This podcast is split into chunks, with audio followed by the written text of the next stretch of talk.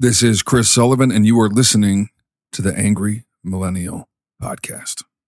Thanks for tuning in and welcome to the Angry Millennial Podcast with your host, Jose Rosado, and co host, Stevie Chris, where we talk to creatives and entrepreneurs from all walks of life and passions about the creative lifestyle the good, the bad, and the ugly. Be sure to check out our site, theangrymillennialshow.com, and sign up for our newsletter to be eligible for prizes and giveaways, as well as stay up to date with new shows and upcoming guests. Hope you enjoy the show. Hey guys, who doesn't love really well designed photography clothing? Check out clickgearclothing.com, a lifestyle for urban photographers. All Angry Millennial listeners can use coupon code ANGRYPHOTO to receive 20% off any order. And the first three people who sign up for our newsletter after the show will get a free $25 gift card. Now, guys, be sure to also check them out on Instagram at Click Gear Clothing Ltd. What's going on, AM Nation? Welcome to the Angry Millennial Show. Today, we're chatting with photographer and author Jeff Rojas. Jeff, thanks for making the time, man. Thanks for inviting me. Thanks for inviting me out here. I mean, let's let's quick chat. We finally got to meet earlier this year at WPPI and realized we both are apparently very high functioning vampires, Hispanic vampires. We're both very, very fair skinned. Amen. Uh, yeah, only you are more so, and you are now sitting in the dark. So correct, you are an actual vampire. Correct. Um, but you know, I just want to touch on that real quick because I mean, you, have you been going there for a lot of years? For me, it was our first year, and it was it was amazing. Um, you know, and, and we're going to go into it a little bit more later. But you know, how, how'd you find this year?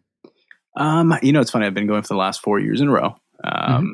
As my career's been growing, as the teaching's been growing, my experience is changing you know my mm-hmm. the, the way that i interact with people is changing. Um, the first year was kind of very commercial. It just felt like mm-hmm. i didn't know anybody. I didn't i didn't go in there with the mindset of uh, knowing anyone. So it's kind of intimidating going into it's like going to the auto show right? You go there yeah. you don't meet anybody you don't know anyone. Um, now it's like a family reunion so it's completely yeah. different. You know it's all the people that you haven't met over the years. So every year gets progressively better. Yeah no for sure. I mean and i, I had I'm sure like you, I had tons of friends over the years who would go and would always, you know, tell me, "Oh, you got to go, you got to go." And I'm always like, "Nah." you know, like just making up dumb shit. And I'm always like, I don't know. Just, nah. like, you know, yeah, but, it's, but when you think about it, it's, it's literally, if you're a portrait photographer, it's, it, it kind of got to go, you know what I mean? Like, and it's, I always looked at it like for a long time. I'm not a wedding shooter full time, or I'm not like a senior portrait photographer, but it was, we had an amazing time. And I could, you know, I, I knew a lot of the, you know, manufacturers and stuff like that through other things we've done. So I could, I kind of got a little bit of that aspect, as you were saying. Mm-hmm where I knew a lot of people going and I knew some connect, you know, connections of the manufacturers. So it was still like kind of like fun to see everyone again. Yeah. Um, but it was, it was definitely, I definitely drank the Kool Aid for sure. Yeah, you have to. You have to. I mean, every every conference is different, right? You have PPE, which is a totally different ambiance from WPPI. Mm-hmm. Um, I mean, I I've done miscellaneous conferences around the world. Mm-hmm. So you have, for example, Gulf Photo Plus in Dubai. Gulf Photo yeah. Plus is a lot smaller of an environment. You have probably a couple hundred students versus a couple 1000 mm-hmm. several thousand. Uh, PPE is really commercial. You go there, you know, it's high and by. No one really goes out afterwards. WPPI is it's a giant family reunion between everyone, you know. So mm-hmm. it's a totally different animal. So, um, yeah, I mean, I don't, I don't think it's a show I miss. You know, it's yeah. it's unique in its own right. Yeah, for sure, and it, it was great. I mean, we we're still. I mean, even you, we were supposed to chat while we were there, and uh, time constraints didn't allow for it. Um, but ever since then, everyone we've we've talked to so many people that that were kind of from there. You know, Dixie Dixon, Tamara Lackey, Skip Cohen. Um, you know, all the people we talked to while we were there. Mm-hmm. Uh, so it was it was definitely great. It was awesome experience. Yeah, everyone's awesome. Yeah, everything is awesome. so Jeff, let's get into it. Let's, let's start it. from the beginning. You were you always creative? Did photography come first necessarily for you? No, no, not at all. Um, as a matter of fact, um, growing up, I I was always artistic. I always drew. I always drew by hand. Uh, my mom's potentially the most creative person I know. My uncle can literally recreate any photograph that you can think of in hyper realistic drawings. Wow. Um, which is beautiful, but I never looked at photography or art as a means of income. Um, mm-hmm. Growing up, growing up in a Spanish family, you know how things are. You yeah. get a nine to five because that's where you're most productive. You go mm-hmm. to a job, you get the benefits, you get all this, and you have a family and you do your family thing, and that's it. So I didn't grow up in an environment where creativity was there wasn't a potential for income being a creative. Mm-hmm. Everyone had a, a, formalized job if they were if they were a creative. Um, so I started off. I, am a college dropout. I was studying aerospace engineering um, when I was 18. Oh, yeah, I would have been a rocket scientist, man. I would have been a rocket. True story. I was on my way. I was on my way to be a rocket scientist. No, um, so I dropped out, moved to New York, found a job in about three days. Funny enough, in data recovery. So working for oh, photographers trying to recover their data, mm-hmm. and uh, from there, um, worked my way up in New York City. I was working by the time I was like 22 at a private equity company and bought my first camera. I was restoring a 64 Impala.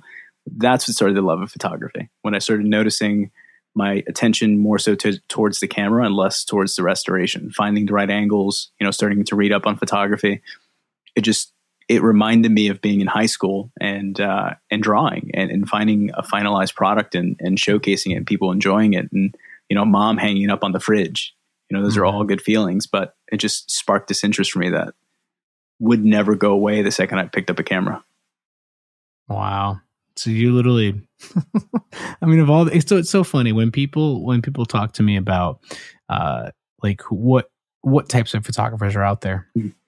I think it's it's a healthy mix of like people who do it strictly for the art, yeah, right, and and people you ask them about settings and they couldn't fucking tell you anything, but then you tell them about the vision of the photograph and they give you a three hour soliloquy, yeah, and then you have. Uh, uh, you know, the more right brain thinkers where literally they just love geeking out on the cameras. Yeah. And, and, uh, you know, like, uh, for instance, not too long ago, I was on TWIP, mm. and uh, you know, with with uh, Frederick Van Johnson and mm. and um and some other people, and like it literally was that was like my I, I know my gear. Don't get me wrong, but I mean, they were talking about like every little you know new thing to come out yeah. and uh and talking about that and i know like that's a huge market a huge segment huge. are very and uh, and uh, you know it's funny i know a lot of ex engineers who are now photographers and and they say that's that's kind of what drew them to it. You know they were like i'm creative sure but i i love like how a camera works. You know like what what makes it tick how light works and all that kind of stuff where to me it like it totally makes sense to see that type of mind of course uh you know in the in the photo industry of course and i have a lot of friends who fit into that category mm-hmm. I realized early on aerospace engineering wasn't for me because I have I just literally got diagnosed with ADD. Mm-hmm. so I'm like, I you're like, yeah, I'm good. I'm good. I can consider. Can you imagine trying to to create something and develop something and never getting getting a chance to see it in fruition 20 years down the line? Like yeah. getting a chance to see something once. So you never you start a project. You know, you're sitting there working small bits and amounts. By the end of the day, I'm like, give me give me faster results. You know, I want to create something and I want to see an end result. And this is why I think in the film days, I, I would have probably appreciated film, but I don't think I would have been a photographer during the film days because it's not an instantaneous gratification. Maybe it's because of it being an angry millennial. no, I mean it's true. I, people ask me all the time, like you know, what's what's my beef with the name? What's my beef with whatever? And and quite honestly, to me, it, it really comes down to just like like you mentioned, you kind of alluded to that um everything's so different. Like everything's so different, and we're literally right now living in one of the craziest, like the fourth industrial revolution, if you will. You know Agreed. what I mean? Like one of the craziest explosions of technology in the last 15 years alone. Agreed um, you know, even 10 years, shit, you know, we went from flip phones to computers in our pockets. Well, you're, you're a big Gary Vee fan. I know that personally. Yeah, um, yeah. And that's kind of the thing that you look at where the internet's been around for 20 plus years, right? Mm-hmm. But it's still in its infancy. We have so oh, much yeah. more to grow on and build on. But the funny part about it is being a quote unquote millennial, I'm Mhm. sure you got the same thing. The generation before us basically bad mouthing our generation within the industry itself. You know, you guys are the reason that the industry is going to crap. I, you know, I got the whole from different mentors of mine. Oh, I used to make fifteen thousand dollars a day. Oh, I used to make twenty thousand dollars a day. All that's gone, and all the bitching and complaining and and not doing anything about it. And I'm like, I don't know those days, so I'm not going to sit here and complain. I'm going to do me. I'm going to hustle. I'm going to get things done. You know, I don't.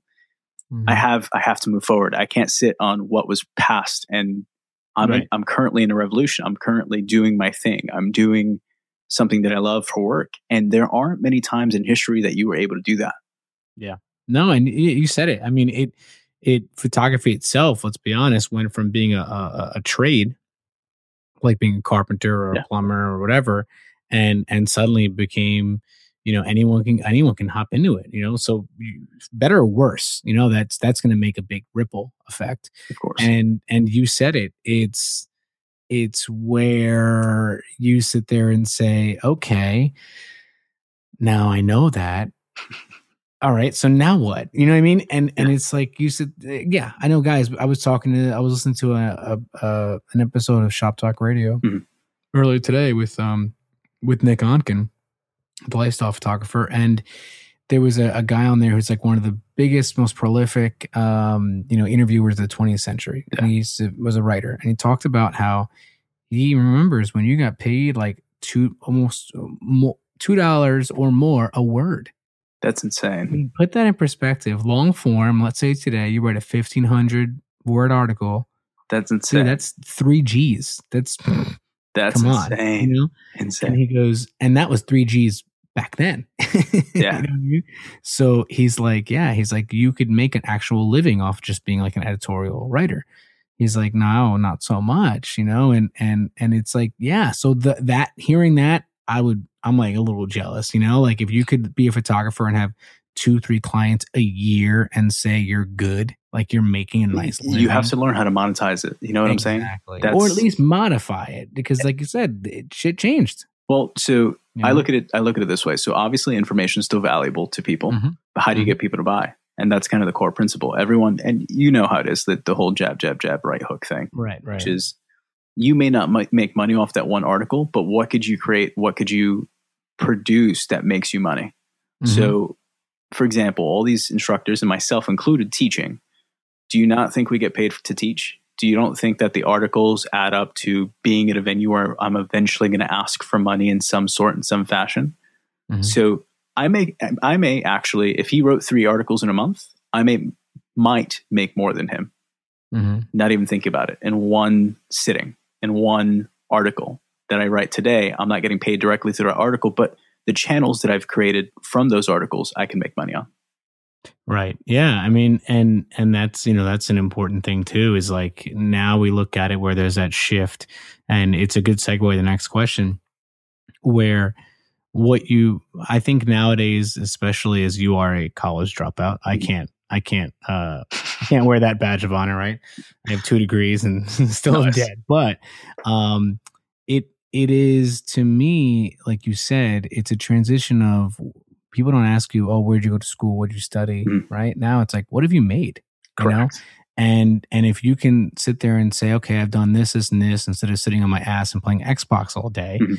that that shit matters, you know. And you know that is what ended up you being on an instructor on CreativeLive, right? And it's something that a lot of the people we've had on end up having a common thread, you know, because it is, uh, for all intents and purposes, to this day, one of the largest and most well run Mhm. uh, online creative sites out there. And I've been fortunate enough to see it, how they run it firsthand. And it's an intimidating process for a lot of people. Um, you know, did that help you? um, First of all, tell me about the whole experience, but did that help you kind of focus on just crushing shit like 110%? Well, I, I know that you're you're friends with Chase, and I have Mhm. a lot of deep respect for Chase. But do you know uh, do you know Craig Swanson? Not personally, no. Okay, I've so- met him, but we don't, we're not like, you know, besties. so Craig is kind of the brainchild behind what CreativeLive actually is Mhm. um, on the back end.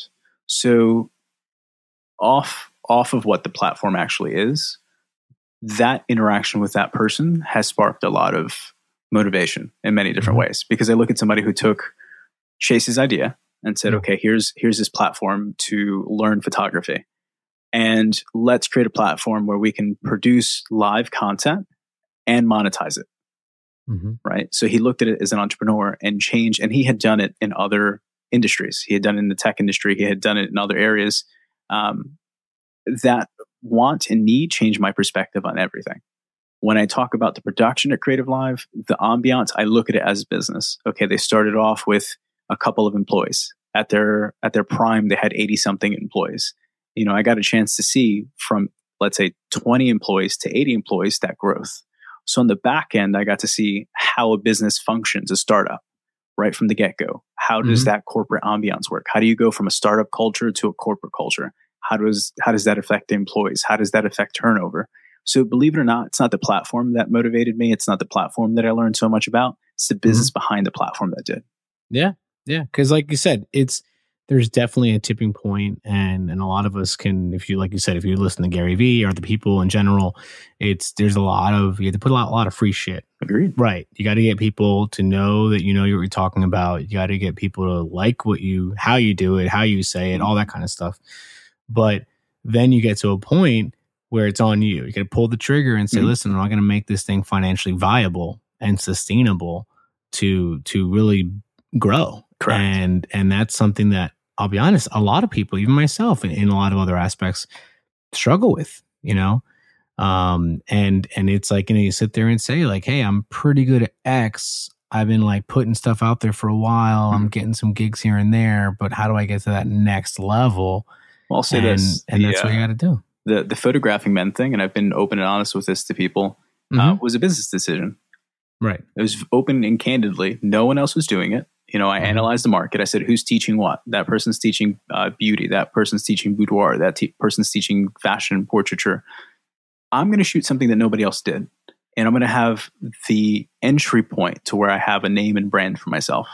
And that goes back to that mindset and finding creative solutions, you know, and being having that entrepreneurial mindset where you say, you know what?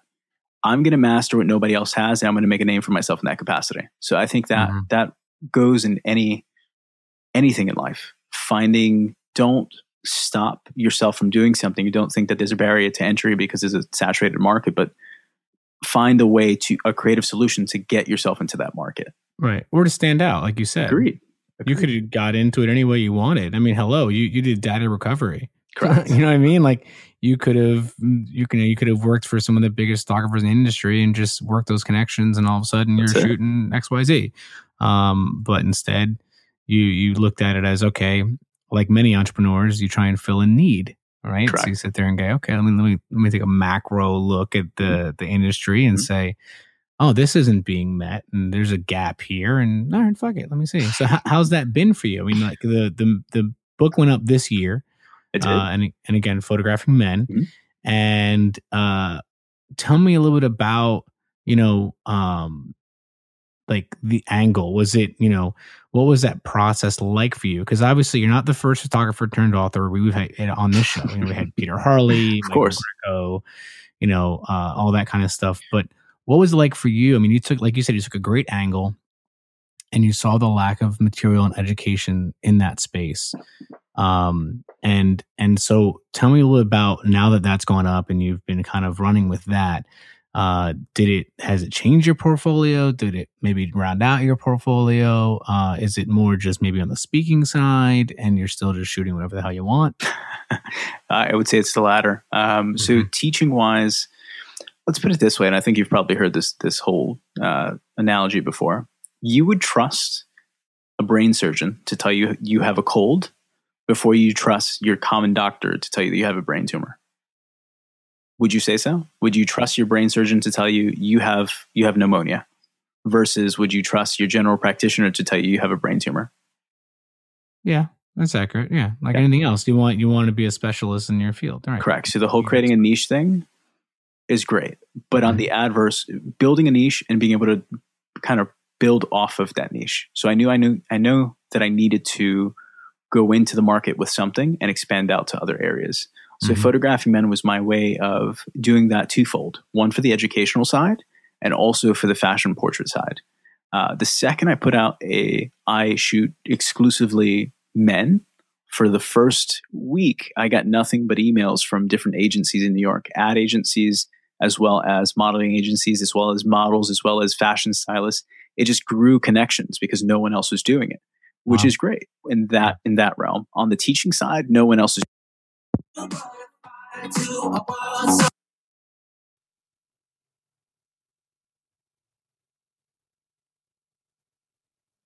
Hello, Jeff. Jeff. I mean, that's great. I mean, like you said, I can imagine that doing that, you know, doing, uh, putting almost like staking your claim and saying, Hey, I'm going to kick ass at X. I mean, let's spe- you know, speaking of which, Peter Hurley, you know, he did just headshots, right? Mhm. And that was his claim. And if you ask anyone, he's a renowned headshot photographer. Now, as we all know, he shoots tons, not tons, but other stuff, right? He's a Mhm. general portrait photographer, but Absolutely.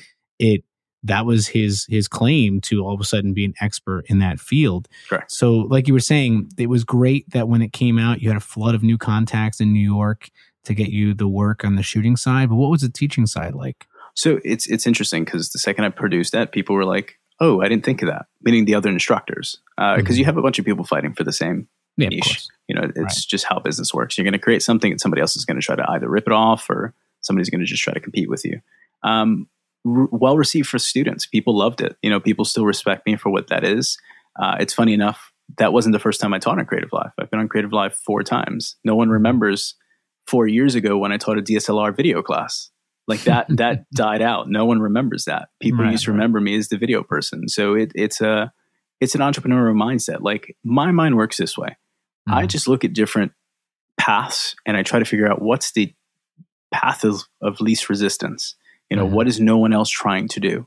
So what I've asked Craig and what I've asked the guys at, at CreativeLive on the back end, the producers is give me information that nobody else wants to teach. Give me the stuff. Give me the the Oh, content. no wonder.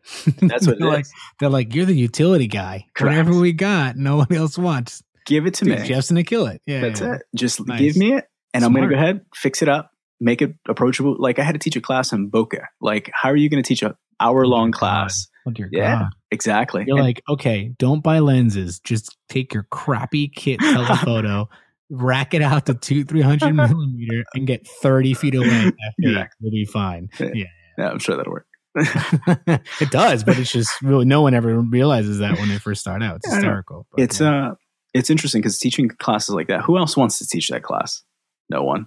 No one Yeah. wants to sit there for an hour and teach about bokeh. Like no one. yeah. So I'm like, you know what? Give me the class. Let's see how people feel. Um, because I have a lot of admiration for for the generation before us. Believe it or not, as much Mhm. as I try to position myself where I'm like, I'm the new kid on the block. I have a lot of respect for guys like Scott Kelby, who, who Yeah. created a business long before anybody else did, who Mhm. almost founded, not founded. Yeah, you know what? I'll say founded. Founded the educational side online. You know, Mhm. that started that that niche. So I have a lot of respect for what he creates. But the guy, I mean, he's a he's a published instructor. I just know the way that my mind works going back to that. And my mind filters information. My mind says, okay, this is a thousand pages. How can I make this five and digestible? Let me let me build that. right. And I think More- people more appreciate that. Yeah, just Right. more relatable. I mean, just giving people what they actually need versus what everyone's trying to sell them. Right. I mean, when you think about it, I I think of that in terms of, uh, like I, I'm I'm immediately reminded of, like telling people, hey, you can either read your manual, Mhm. right, or let's be a little more realistic and say, how about you just literally go into Google, type in your manufacturer, your model of your camera, and tips or tips and tricks, and just see who puts out some good stuff on YouTube for free that you like watching and you learn from, and just start there, you know. Yeah. And then literally just go out and use your fucking camera, you know, like just go out and shoot and play with buttons and see what's out there. You know, if you have a certain style or certain thing you like shooting, whether it's landscape or whatever, you know, look up like bracketing, look up whatever, um, and and see what you can find. And then all of a sudden, again, you start amassing the information. And then you so after quickly you realize you know what the hell you're doing. Agreed. I mean, Um, the, the only thing is that there's no, and this is what CreativeLive's done well, and, and Kelby's done well, is consistency of information. Right. You know, for example, you have other platforms where there are teaching circuits, something like Udemy. You know, mm-hmm. there's no one's no one's monitoring the production there, so you can essentially throw up a class, and and there's no yeah, there's no explicit direction. It's kind it's kind of like an and the Android App Store. Correct, exactly. No, you just throw stuff in there and like right. hope for the best, and no one really. I mean, it, it's almost like you have to look for that diamond in the rough. Yeah. So trying to find consistency is difficulty difficult, and I find creating a platform where people have consistency in education and information is really important. Mm-hmm. I think mm-hmm. for anyone trying to learn. So if you're going to go on something like YouTube, just be very cautious with what you learn because you might right. have somebody tell you you can get, you know, XYZ and all you have to do is XYZ and that may not be the truth. Right, right, right. Yeah, yeah. like like I tell people a lot of stuff. It's it's finding what resonates with you, what you think yeah. is valuable because there's yeah, there's tons of shit. There's tons of shit everywhere. Um, so one thing you mentioned, you mentioned the video stuff, yeah. and and I want to get into that because I know you've been doing a lot of work with Miguel lately. I have. Um, and and kind of tell me a bit about how that started with you guys and what your vision is for your work together. So I met Miguel three years ago at WPPI for the first time. Him and I, the same way that you and I have had conversations online, mm-hmm. um, we met each other literally about three and a half years ago. Sat on you know the bench in between the conference center and the Tower One area right there, that long corridor heading out to the conferences. Oh yeah, yeah, yeah. So him and I sat there. Everyone was sick that year. Everyone, oh, that somebody, sucks. Everyone was sick. So we weren't sick. We decided to sit there and, and chill out and kind of talk. Right. And uh, we just became friends. And he feels like very much like an older brother in a lot of capacities but nonetheless, we we kept communicating and contacting one another and keeping each other accountable. We had sat on that bench, and the reason I say that is we both said we wanted to teach. We both said we wanted to have sponsorships and and talk and present and stand in front of people because we both thoroughly enjoyed teaching. And uh, that accountability was important. You know, hey, you have to do this. You said you were going to do this, and we kind of bounced ideas off of one another. And uh, so he moved up to Jersey about a year and a half ago Oh, where and, is he uh, from? I don't even know. He's from Florida. We all grew up in the same neighborhood. That's what makes it worse. Oh. That's so funny. we grew up half a mile from one another in Florida. What? We never met there. Yeah, li- wow. literally half a mile. Um, and I have a bunch of friends in New York that it's the same thing. We all, I have some that I went to high school with and I met while I was here. Like it's just crazy experiences nonetheless. So Miguel and I try to, we're trying to be real with the information that's been presented. And I think mm-hmm. the concept of these guys I know was mm-hmm. literally just to provide people with no bullshit information. I'm not right. gonna I'm not gonna have a cookie cutter conversation. You know, if you're being lazy, I'm gonna tell you the reason that you're being lazy. I'm not gonna right. say, well, you can do it, and it's not true. Right? Yeah, yeah. yeah. You know, yeah. Be a little more be a little more upfront and and, and, and honest. People. Exactly. Right. Yeah. You know, can can you become a photographer? Absolutely, if you're willing to work your ass off for it. But if mm-hmm. you're not willing to work and commit to the process, you're not going to get anything done and you're not going to make money and you're not going to you're not going to sustain yourself and it was we haven't found before us meaning the generation before us mm-hmm. anyone being that explicit everyone's so focused on let me show you how to move that light and you can follow and achieve your dreams if you want to and that's not the reality of things and we don't we don't want that information to go out there and i personally have an issue with that yeah yeah, yeah. no and I, I only laugh because it literally is an article I'm I'm currently uh, working on where it's uh, why everyone loves to hate twenty something year old lifestyle entrepreneurs, and and you're laughing too because you know exactly the type I'm talking about. I mean, we can and and we can talk about it until the cows come home, but it doesn't mean they're going to go away because people realize that if you find something people eat up, yeah, more power to you. You're making money, but are you making money in a way that maybe you really you really ask yourself you feel really good about? Well, I don't know. I don't know. It's hard. I mean, it's yeah, yeah, it's hard. I mean, I'd rather have a much smaller audience and, and bank account and realize that I'm giving out real value 110% of the time to everyone who's willing to listen rather than, you know, I'm I have a fat bank account and maybe I touch like two people a year. Well, I'll ask you this: how many how many snake oil salesmen have been around since people have been selling anything? since snake oil, since, you know what I'm saying? So it's right. it's been around. So if you really commit to thinking about all these people that have you can you can achieve this with this tiny potion or this tiny bottle. It's mm-hmm. no different. It's just been over the years. People just been doing it in different ways. Now it's just becoming more open and available for people to see because there's other things that people can can watch you doing. You know, back in 1990, before the internet was extremely popular, if somebody said, "I make millions of dollars doing this and this is the only channel that I have," there was really no way for somebody to call them out and for somebody else to find out from really far away. Right. Now everything is just completely accessible. You know, everything's just open to the public. So if you you plagiarize or if you do something that you shouldn't do to make money, you're to get called out. Somebody's going to find that. Somebody's going to showcase yeah. it and tell everyone. You can't fucking hide anymore. You can't hide anymore. No. So people see that the, the whole lifestyle entrepreneur thing. You know, people realize that that's just a sham. You know, mm-hmm. I think mm-hmm. people see past it. You're still going to get. I mean, let's just be open and honest. The United States has a fifth grade reading level for for newspapers. You know that that generally says something about the education level in the United States. So people are going to fall for it. Right.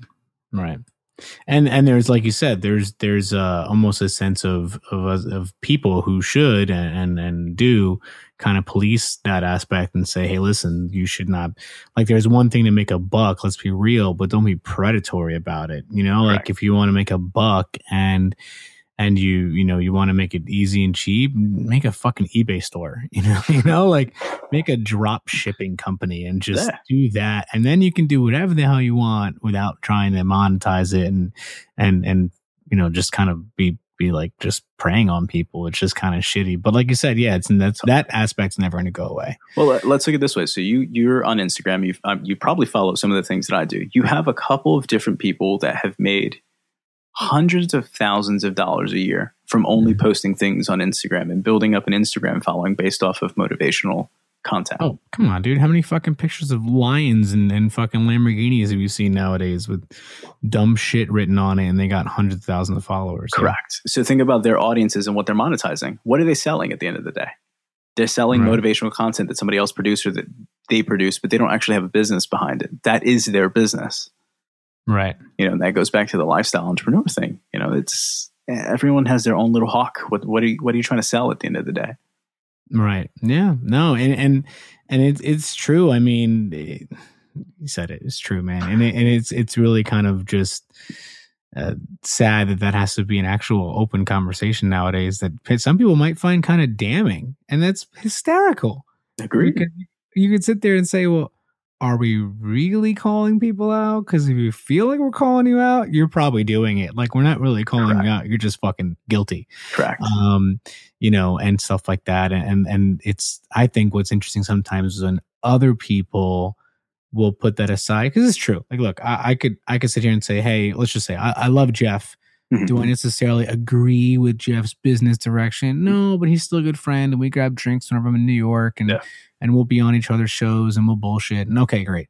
But to me, it's like, I'd rather be like, no, I love Jeff. I love everything Jeff does. And I would partner with Jeff on anything without a second thought, you know? Yeah. But not everyone operates that way. You know I mean? Everyone's and, different. Right. Everyone's different. Um, but I, yeah, I get it. You know, I get it. I, I, I'll be honest, if I'm honest, I had friends that, uh, growing up, I'd sit there and say, "Yeah, we, we get along great," but I wouldn't trust him with ten dollars of mine or, or borrowing ten dollars from him because God knows who whose money it was, and that guy's in jail now. So that's how it is. That's how it yeah. Is. You know, relationships I mean? so, are hard to come by. You know, yeah, this yeah, is yeah. this is why, like you asked before about Miguel. Miguel truly feels like an older brother of mine. You know, it doesn't. Awesome. There's no. There's no uh, competition. There's no. Mm-hmm we push each other don't get me wrong but there's no mm-hmm. sense of animosity because somebody's right. doing better than the other yeah there's no sense in that i'm sorry no, i, I just not. i never never ever no. understood that even with an article why other creatives should not be your competition and i wholeheartedly meant that you know like i, I was telling people all the time like and and for some people they look at it like you mentioned they look at it like an old school versus new school mentality where it's like if everyone's your competition and you're just like grabbing at shit saying mine, mine, mine, and then you realize suddenly you're all alone, mm. you know, and it's like, was it worth it? Yeah. Or you say, hey, look, let's all, there's enough for everybody. Let's help each other out. And suddenly you got like squad goals, you know, like you're fucking Taylor, Taylor Swift like blowing it with like all your friends who are respectively killing it in their industry, you know, or their, their trade. You know how many times, like, for example, if there was yeah. something that Miguel as a perfect example. If there was something I couldn't do or commit to, he would be the first person that I would say, Hey, listen, look, have you thought about doing this XYZ? Because I can't take it. This is yours. and it's Mhm. always bouncing off one another. But you have Yeah. to you have to find people who are selfless like that, and it's Mhm. hard to find those people in in 2016. No, and what sucks is it really shouldn't be because, like you said, I mean, fuck, man, like Pratik is a great example, right? Pratik Naik, the retoucher. I mean, he he's literally the kindest, sweetest person I've ever met in my entire life. And if you ever actually talk to that guy or ask anyone who's ever known him or met him It's or had any nice. exchange with him, he's like super nice. And he's one of those people where he's like, dude, any way I can help you out. Now, first of all, like you said, like know your shit for sure. Yeah. You know, like know what the hell you're doing. I'm not going to throw you a job that you're going to just completely shit the bed on. But Yeah. If you're cool and we're cool, dude, I got you. You know, don't Yeah. worry. And and that's the way it kind of should be, you know. And and I have a, I have, for instance, I might be shooting something in New York uh, in June. Um, that might be a decent job. Uh, all because a, a buddy was just like, I'm busy here, you know, and he sees me on an email with a company I've never worked with that he's worked Yeah. with a ton and told me, dude, just if, you, if they hit you up for stuff, do it, you know, Yeah. whatever. You know That's what I mean? Like, be. That's how it should- exactly, you know, because they look at it like it's not like, oh my God, who's this new guy? We love him. Fuck the other guy. Yeah. It's, oh my God, the other guy's great. He put us on to this new guy. So now we just, whenever so and so's away, we have another guy to hit up. No, that's how it should And be, that- but it's not you like know what I mean? it's Yeah. not like that. You know, Yeah. and it's funny because you, you talked about fashion before. Mhm. The fashion industry is kind of like that. Well, I mean, not like that. Totally the opposite of that, which is Right. it's a really ambitious, cutthroat environment. Mhm. So for me, it's it's a warm welcoming when I can go to a place where you just get along with people. You know, Yeah. that's Yeah. that's just it. That's Yeah, you exactly said it. You said it. So listen, Jeff, we're uh we're getting getting close. So we're gonna start um I have one more question, and then we're gonna start kind of ratcheting up the the deepness in the questions. Let's hear it. So uh, I was real quick. I know you mentioned in your other videos that you had that full time job previous to going, um, you know, full time photography. So was it that data recovery uh, job that you had, or was it something else that you were doing that just made you rethink life? No, I was working. I was working private equity. Um, I had gone into Oh, work man, one day. horrible. Uh, yeah, worst thing ever. Working in a suit and tie, making six figures. Yeah, it's a shitty thing. Let me tell you. well, hey, hey, are you still doing it? Uh, I was joking, obviously. no, you know it's interesting because I never felt like I fit in. I never Right. felt like I was part of the the group. Uh, but nonetheless, the the receptionist and I were really close. We had, we had a good friendship. She reminded me of a lot of my mom. And uh, about that same time, I was trying to find a toy. I wanted a motorcycle. I knew that that's something that I wanted, and her husband had one. And her and I had a conversation about it. She's like, "Hey, listen, you need to talk to Ronan. Ronan's the the VP of the real estate division um, he's 27. You know, he's a little older than you are. Talk to him. He rides his Ducati in every single morning. Oh, nice. Ronan, he had a Ducati Monster. Ronan Oh, was 27 years old, vice Yeah. president to the real estate division to a 28 billion dollar hedge fund. Mm. Two degrees from Penn. Sorry, three degrees from Penn State. Uh, his sister was an Olympic skater. All these different things. So Ronan and I had a conversation on a Friday. We were talking about motorcycles and the fact that he rode in, and I'm like, people don't judge you for bringing your motorcycle helmet in, you know, to work with a suit and tie. He's like, people hate it, but you know, I get my job done, so who cares? Mhm. And uh, I had come in on Monday morning and found that he passed away. Somebody hit him. They made an illegal left hand turn and clocked him. Oh man. So let's go back for a second. Ronan's 27, three degrees, Penn State graduate, $27 billion, billion dollar hedge fund. He's the vice president too by the age of 27. And he's dead. Yeah. And uh, from that day forward, it was one of those wake up reality moments where you realize life isn't guaranteed. hmm You know, nothing you do, you could die walking. The second you get out of your house, a plane can hit right then and there, and you just completely die. Like just unfortunate circumstances. So, shortly thereafter, I got laid off. And uh, from there, I worked as a regional sales manager for a different company. And two years after that, I got laid off again, the type of funding that we had. And I found this consistency in jobs aren't guaranteed the same way that life isn't guaranteed. I have this this new school mentality like my grandfather for example. My grandfather worked 20 30 years for one company and he never got laid off. He had a consistent job. 2016 everyone's looking to contract. Everyone's looking to to create new job positions and throw out old ones. It's a consistent evolution. hmm Um, and more or less around that time, I found my mentor and saw her running a business and running it like a business and said, wait, you're working for yourself. There are no guarantees, but what you put in is what you get out. I want mm-hmm. that. Yeah.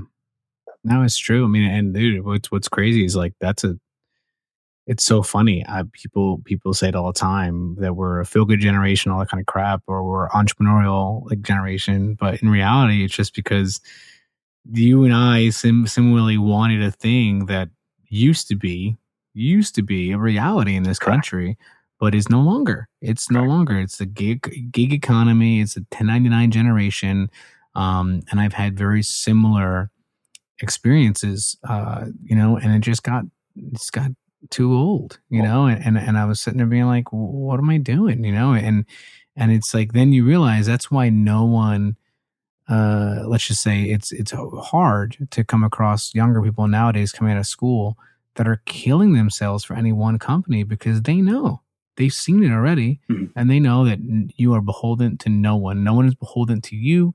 You are replaceable. Absolutely. And even though that was always the case, now it's a lot more the case ever since like you know, treating employees like numbers since like the 80s shift in corporate corporate you know mentality.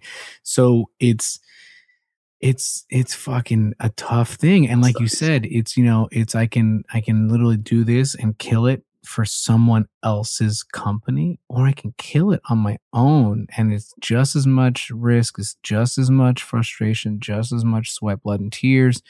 But at the end of the day it's yours Exactly. Well, the, the other cool. thing is, you know, my grandfather, for example, mm-hmm. my grandfather at 28 years old, and him and I have debates about this all the time.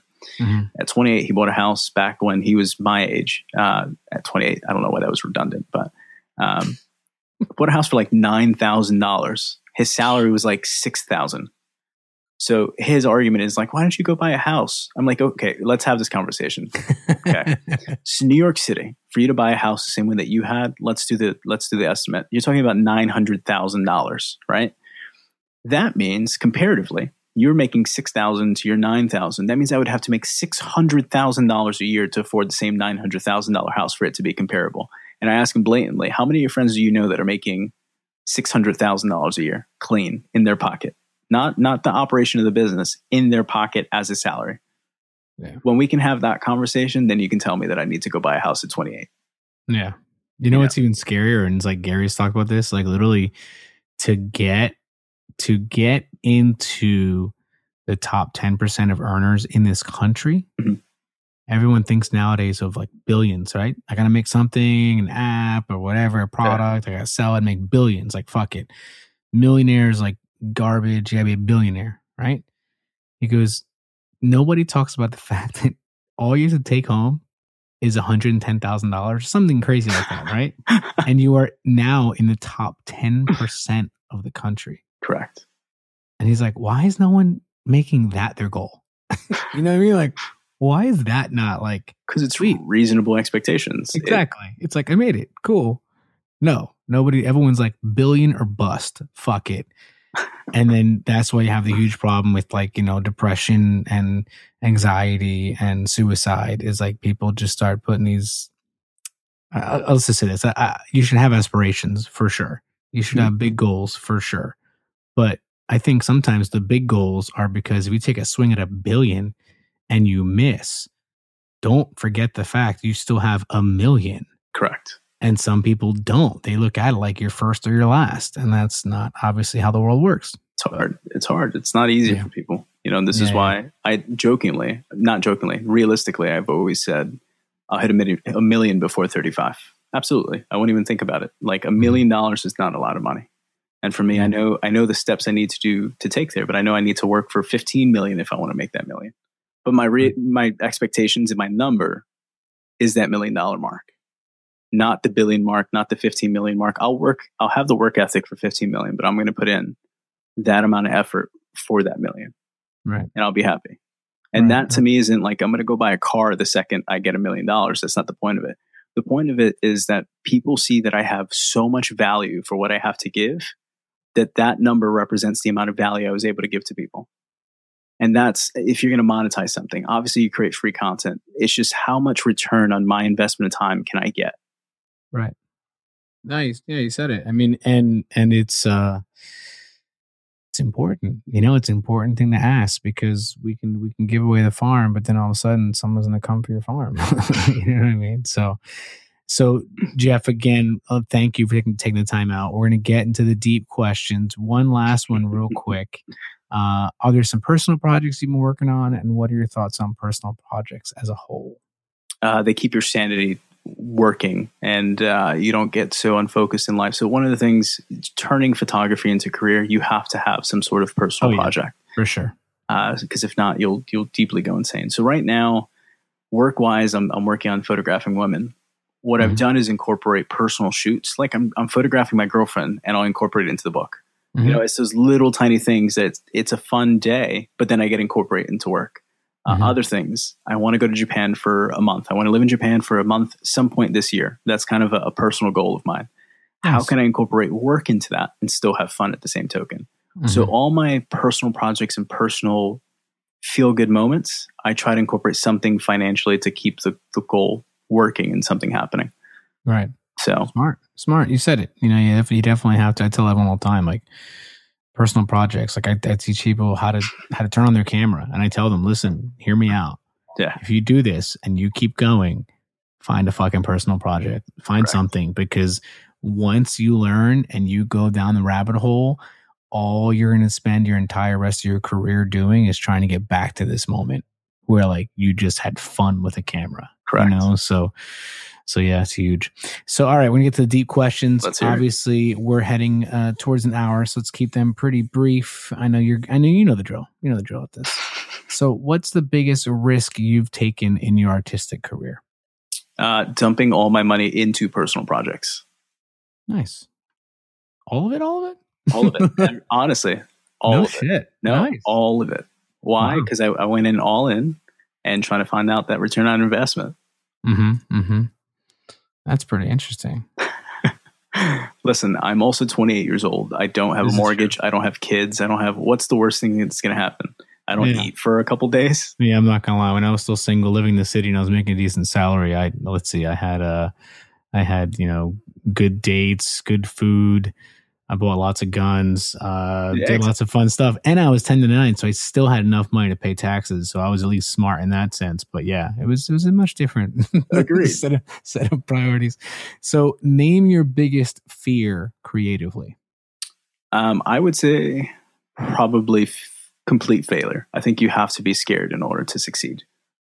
You know, I think that failing anything, whether it be a, a photo shoot, whether it be a project, whether anything, but that's what drives me to do better and make sure that I, I commit to not failing.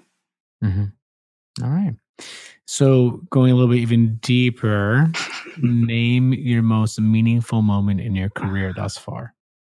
Um, getting a chance to to go to some place like WPPI and having my students win things my students win awards, my students do well with themselves because then it makes my it makes my work feel more meaningful as a person. Like I, I, resonated with that person enough for them to win something and get something and feel good about themselves and you know hold that award and, and just seeing them succeed.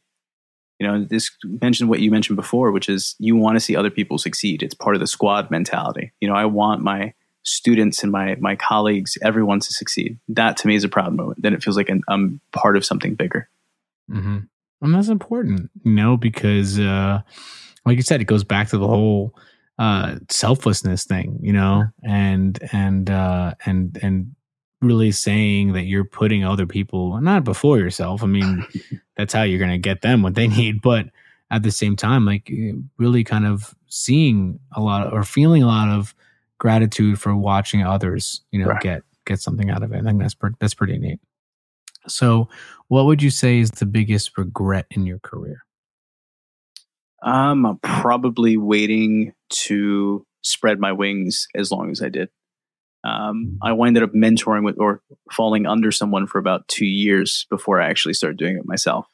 Um, while I got to learn a lot, I should have been more selfish in many different ways, and uh, that kind of happened for about probably about three and a half years of being selfless. Being more selfish allowed me to find a survival instinct and keep uh, pushing forward. I just felt mm-hmm. too comfortable, and feeling comfortable is not a good thing. Yeah, because that that means you're suddenly going to be complacent and stagnant, and, right? Yeah, for sure.